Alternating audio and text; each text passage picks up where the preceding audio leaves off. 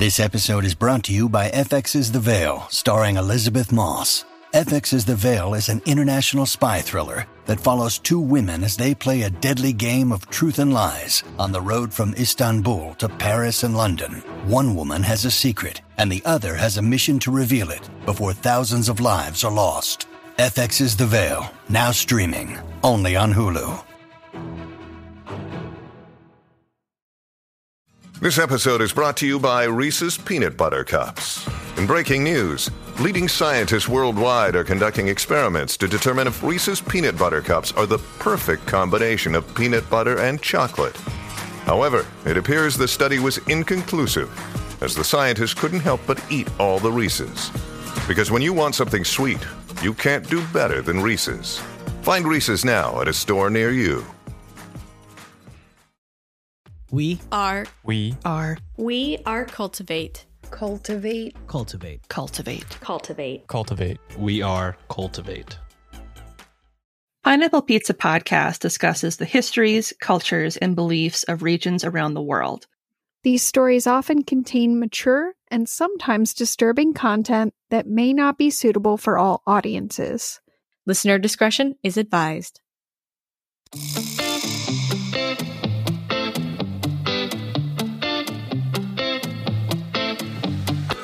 Welcome to Pineapple Pizza Podcast, where we serve up slices of mythology, cryptozoology, and urban legends. It's an interesting combination of flavors. Weird, but it works. Today's special is a pointy story by the slice. Ooh. Oh, yeah. I'm your hostess, Ashley, and with me today, as always, are the perfectly ponderful Emily and Lindsay. it's gotta be Linz. I'm not too good at the puns. John would approve. Yes, I he feel would. like he would enjoy it, but I don't know. All right, so let's do this. By the way, what we're going to be doing is talking about the history of the fork today, so that's going to be fun. I'm so here for this. and I know I'm what you're excited. thinking. That's weirdly specific, but that's what we do here. So, can you please at some point do a history of the spoon too, so we can explain why a spoon isn't flat? Yes, I will gladly do that, and then I will read the the Oxford English Dictionary that explains exactly what a spoon is. There's a backstory here, dear patrons, that we won't go into, but there is somebody in in our personal lives that thinks that spoons are flat. Oh, goodness. All right.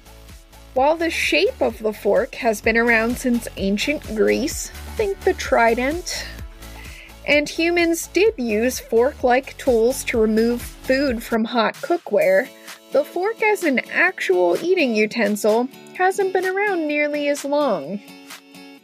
The ancient Greeks ate their food using knives, spoons, and their hands. Gross. Oh, yeah. Ugh, especially when you didn't wash it. I know. Can you imagine Ugh. the lack of sanitation? I'm a little disgusted, but it's Yes. fine. Um, however, they did use a two-tined instrument for cooking, so basically one of those meat forks that every time I look at, I'm like, you could definitely kill someone with this, Oh, and then I put sure. it away. Yeah. so they had a fork thing, they just didn't decide to mass produce a fork thing to eat with. It was just for cooking, basically. Um, there is some evidence that Persian nobles may have used forks to eat during the 8th or 9th century, and we know for no forks. Wow, Jesus Christ. Berkshire. We know forks were in use in the Byzantine Empire during the 11th century.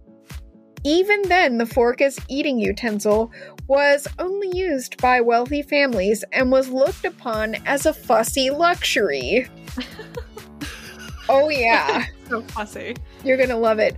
For example, St. Peter Damian, a highly ranked ascetic in the Roman Catholic Church, once criticized a Venetian princess for being overly delicate because she was eating with the fork. She's a lady. That's okay, girl. Fork give and fork get, I always say. That hurt me inside, but I liked it. I'm a masochist. All right. If it would have been me, I would have said, go fork yourself. yeah, actually, the title of this episode has been picked out since I wrote it. It's going to be called "Well, Fork Me." All right. Um. So this is a quote from the. That's like a translation, I guess, of what Peter Damian had written. He wrote, quote, Such was the luxury of her eating habits that she deigned not to touch her food with her fingers, but would command her eunuchs to cut it up into small pieces which she would impale on a certain gold instrument with two prongs, and thus carry to her mouth. End quote. He was just jealous. Too fancy to eat with her fingers like the rest of us dirty commoners. Apparently, he was so offended by the sheer vanity of her refusal to eat with her hands that when this same woman died from the plague, he felt God had chosen it as her just punishment. Wow. Asshole. This is a saint that I'm talking about. Did you, yeah? Right? Nice. Saintly behavior. Uh, see, and if a woman was eating with her fingers today, people would be like, "That's so provocative. You're such a whore." Well, we get we get called a whore. We get called a whore for everything. That's so it's like just just accept it. If you go outside, you're probably gonna get called a whore today, and it's fine. By somebody. Yep. I just let it roll off my back like water off a duck. But this bizarre and irrational hatred of the fork wasn't limited to just one weird ascetic dude. That's right, that's what I'm calling you now. Fuck you, Peter. Fork you for sure. In England, the fork struggled to make inroads because it was considered to be too effeminate. Because I guess burning your fingers and getting them covered in crusted food is masculine? What? It's likely that a big part of the fork's image problem was just that its appearance, which resembled that of Satan's pitchfork, and before that, the bident of Hades, Greek god of the underworld. In fact, the word fork derives from the Latin word furca, meaning pitchfork. Nevertheless, a few centuries after the whole Venin- Venetian, wow, Venetian. See, this is how I uh, fuck things up. Uh, after the whole Venetian princess fork debacle, forks had become commonplace in Italy largely because of a renewed interest in cleanliness and sanitation. And also, and I'm serious about this, because of how much easier it is to eat pasta with a fork. I was gonna say, is it pasta? Thank you, Italy. Gotta give it to Italy. So before a fork, they used a long wooden spike to eat pasta. I don't even want to think about how many people accidentally stabbed themselves in the face with that. Oh my god. Children? Oh my gosh. Lorenzo Lorenzo spiked himself again. Good God, there's gonna be nothing left of that boy's face by the time he's marriageable. the fork famously made its way from Italy to France when Catherine de' Medici married Henry I in 1533. By the way, it bugs me that it says Henry in the source that I read, because let's be honest, he was French. It'd be Henri, but would be. whatever. Whatever. There were a few dozen forks included in her dowry. Of course, being a Medici, these weren't just any forks. They were forks crafted by Benvenuto Cellini, a renowned Italian silversmith. Hmm, nice. Oh, the yeah. Soup's fancy. Soup's fancy and soup's expensive, you know? Only the best. Only the best for touching her mouth, I guess. that sounded weird, and I want to retract it, but it's too late. Instead of a silver spoon, it was a silver fork. Indeed. The fork did not, however, immediately catch on, as many in the French court were unsure of how to use a fork. How how is this a confusing tool? How do you have like a, a user's guide for using a fork? Like, Does the pointy end go in my hand? Oh, you heard me correctly. They weren't sure how to eat with a fork, so they just kept using their hands. It's like that scene from The Little Mermaid where she uses the fork to tease her hair. That's probably what happened. It's a comb, right? Totally. It's a dinglehopper. Yes. to be fair, forks at this time were heavier than the forks we use today, and almost universally had two tines that were longer than the ones on modern forks and had sharper points. But I still think common sense would tell you to stick the food with the points.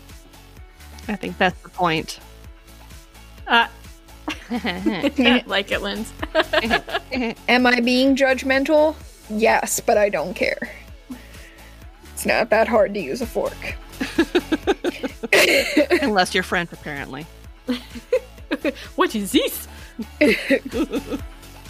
It was only truly accepted by French nobles in the 17th century, at which time protocol shifted and it was seen as uncivilized to eat meat with both hands. But with one hand would be okay. Yes, wait for it. Turkey for legs. it. Wait, wait for it. Notably, Louis Louis the 14th still didn't understand the fork, so he would eat with a knife and one hand. How stupid did he have to look trying to do that? Probably really dumb. And I wrote something super mean, so I'm gonna probably skip it anyway. Next.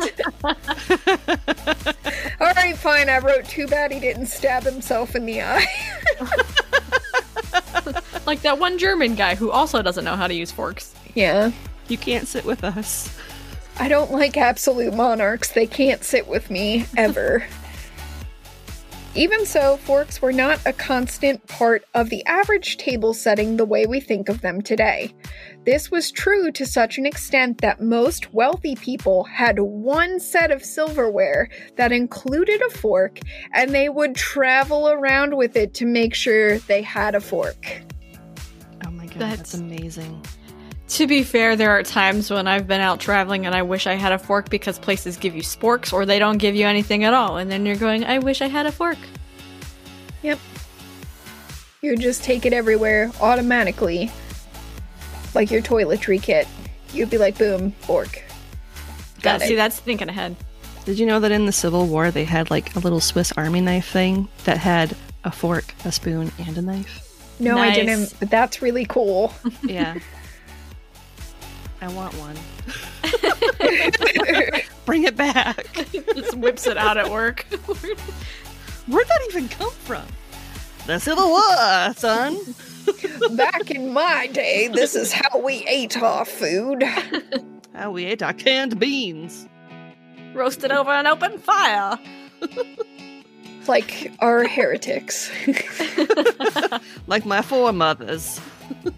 Ah, yes, exactly like my great, great, great, great grandmother. All right. Our modern table setting is attributed to Charles I of England. You know, the one who got his head chopped off later. That guy. That guy. Anyway, in 1633, 16 years before the whole decapitation thing, Charles I famously declared it decent to use a fork. But it still took another hundred years for the lower classes to start using forks. It's fine though, because as we've already established on this show, poor people don't count. This is very true. Mm-hmm. Use Yep. your hands, peasants. Yup. No one cares if you can afford what you need. You want shoes? You should have thought about that before you became a peasant. so, the whole 1633 Fork Decency Declaration is considered the real beginning of, quote, civilized table manners. Was it seriously a fork decency declaration, or is that just what you're calling Oh, it? I, that's what I'm calling it because I think it sounds classy. I loved every second of it. Oh, yeah. But it wasn't until the late 1600s and into the 1700s that people actually began to buy multiple sets of silverware for their homes. So, literally, they would have like a set for each person, and that's it. You wouldn't have a bunch. Um, so maybe now you can appreciate how disgustingly rich the Medicis were, with Catherine's fucking several dozen forks just being in her dowry. They had loads of money. Yep. She opens up her like hope chest and she's like, "Look, behold my many forks." like, Oh. I heard her family has fork money, if you know what I mean. they can eat so much pasta. they could. Do you feel like there was somebody right around that time that's like, invest in forks, it's gonna be the wave of the future? Probably. But that person probably got stoned to death. or burned at the stake. in the lottery. now our crops will thrive.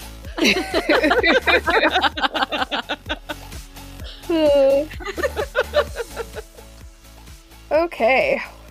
So it was during that same time span, the late 1600s and into the 1700s, that forks began being made with three and then four tines rather than a, the traditional two.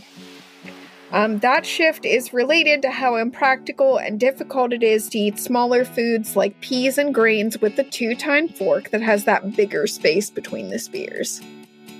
Forks were not really used in America until after the American Revolutionary War. Although, to be fair, the US wasn't a country until then either, so we could get away with saying forks were here since the beginning. we were the first to have forks all the time. Our country was founded on forks and freedom. Instead of calling them our forefathers, we could call them our fork fathers, and that's I, I'm here for it. I love it so much. Forks four and seven years ago.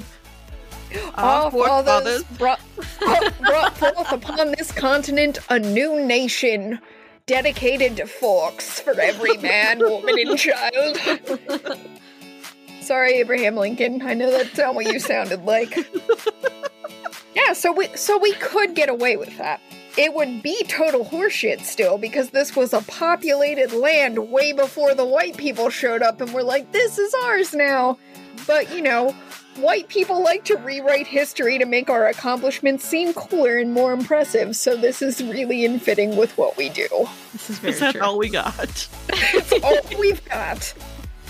In the 19th century, the invention of electroplating and the use of mass production finally made forks affordable to the middle and lower classes. This is also when fork tines became shorter and closer together the way we know them today. Probably because people were like, hey, it's too easy to stab myself in the face with this object. I was just thinking it's less stabby stabby when they're short and close together. Beyond this point, eating with your hands, with the exception of finger foods, became a sign of poor manners, which is hilarious considering kings and queens had been doing just that a few centuries earlier. Yep. Oh, yeah. If you know only one thing about humans, it's probably that we can never leave well enough alone. what? What? We don't do that. Uh, so now that we had the fork and its design established, we had to start fucking with that for fun during the 20th century. Sounds right. Oh, yeah. Designers like Henry van der Velde and Josef Hoffmann, who was an Austrian architect slash designer, took to treating forks as works of art during the early 20th century. This was part of a larger movement stemming from the German concept of Gesamtkunstwerk. Sorry, I'm not as good at German as Lindsay. I'm not that good at it at all, actually, for a very German person but that translates roughly to total work of art. It describes the idea that smaller pieces within a larger context being viewed as an entire cohesive piece of art. So, like, you would design forks to go with a building, and the whole thing is supposed to be a cohesive piece of art. That's kind of cool, actually. I mean, I don't hate that at all. Could you imagine having a fork in like an Art Nouveau style? Like those really cool Like think of like the Empire State Building and like the top of the Empire State Building and how cool. Sorry, I just got really excited. It's okay. Listen, I'm just glad we're all enjoying this because I was like, I'm doing this whether we're gonna I think it's fun or not. People are probably gonna take a nap, but it's actually going pretty well. I love this so much. Okay, yeah, so the individual components are supposed to be part of a larger design. That, that means these guys were designing forks that were meant to enhance the beauty of their entire building. I know I made fun of it a moment ago, but that's seriously cool. And besides, it's good to not leave well enough alone sometimes. The sometimes is underlined, though. Yeah, Yeah. Please, three times. please, sometimes. Not just sometimes. It, sometimes it's underlined. Sometimes it's underlined many times. Yeah. Oh, yes. But beyond that, we also decided to play with the idea of making the fork more than one utensil as well. The first US patent for what we know as the spork, a portmanteau of spoon and fork, was issued to Samuel W. Francis on February 3rd. Want to guess what year? Uh, I'm gonna guess that was in the 70s. 1973. Okay, Lindsay, 1969, because I'm a 12 year old boy. you're not going to believe this. 1874. What? Whoa! Yep. However, the word spork did not originate until the early 20th century. So he have this drawing that looks like what we call a spork. He just didn't call it that, but he patented it in the fucking 19th century. That's way earlier than I thought. Oh yeah, I would have definitely pictured that being because I only ever see them as plastic, so I picture that during the plastic era. Yeah, me too. Um, since then, there have been multiple patents for various, various, really, Ashley, for various versions of the spork. Some of which also intem- attempt to incorporate a knife into the design as well. That makes me think of uh, the janitor from Scrubs, knife wrench. Oh my god. Here's the thing that you don't know. I sing that knife wrench song a lot. It's knife wrench for kids. There's also, are we ready for it? Drill fork. You can drill and fork. Mostly fork. Ow. do, do a little dance at an L shaped desk. All right, so that's the history of the fork. What do we think? I love it so much. I really wonder if in the early days of the fork, if there was an uptick in, if that's when tongue piercings were invented. Yeah. Uh, uh. Because I just absolutely see somebody biting down on it and putting it right through their tongue. Gross. Maybe. But I thought that was really cool. I didn't know all that. I mean, I knew that that uh, the fork hadn't been around for a, a long time, but I had no idea some of the stuff that people came up with. I fixated on a really weird thing that I heard on an ad for a different podcast, and that's how this happened. So it worked out. Nice. All right, ingredients for this dish were sourced from an article called The Rise of the Fork from Slate, written by Sarah Goldsmith, an article by Lisa Bramen called A History of Western Eating Utensils from the Scandalous Fork to the Incredible Spork from Smithsonian Magazine, an article called History of the Fork from the website foodforreference.com, a page on the fork and the spork from Wikipedia, because of course. And finally, an article called Why is Satan Depicted with Horns, Red Tights, and a Pitchfork from aleteia.org. Oh, wait, no, I lied. There's one more. Uh, an article from the website theartstory.org on Gesamtkunstwerk, which I still can't get right, and I'm really sorry that I suck so bad. sorry, Germany. All right, so I think it's time to close up the restaurant for the night. Thank you for visiting our beautiful pizzeria and enjoying a Trident like story by the slice. Pineapple Pizza podcast, sweet and cheesy. Not everyone understands our awesomeness, but we're glad that you do? Question mark. Enjoying the meal? Consider leaving us a rating and review on Apple, Podchaser, Goodpods, or Spotify. It's free, and it helps our little restaurant get noticed by others with your spectacularly good taste. If you want to help support the restaurant, you can rock some of our merch from our TeePublic shop or buy us a fresh slice on Buy Me a Coffee, because we can never get enough. If you simply can't get enough pineapple pizza, become a donor on Patreon and earn all kinds of amazing benefits. We have three tiers to accommodate almost any budget. Become a patron today and start enjoying all the perks and extra content right away. You can find all the links to our social media, streaming platforms, and support pages in the show notes and on pineapplepizzapodcast.com. That's pineapplepizzapodcast.com.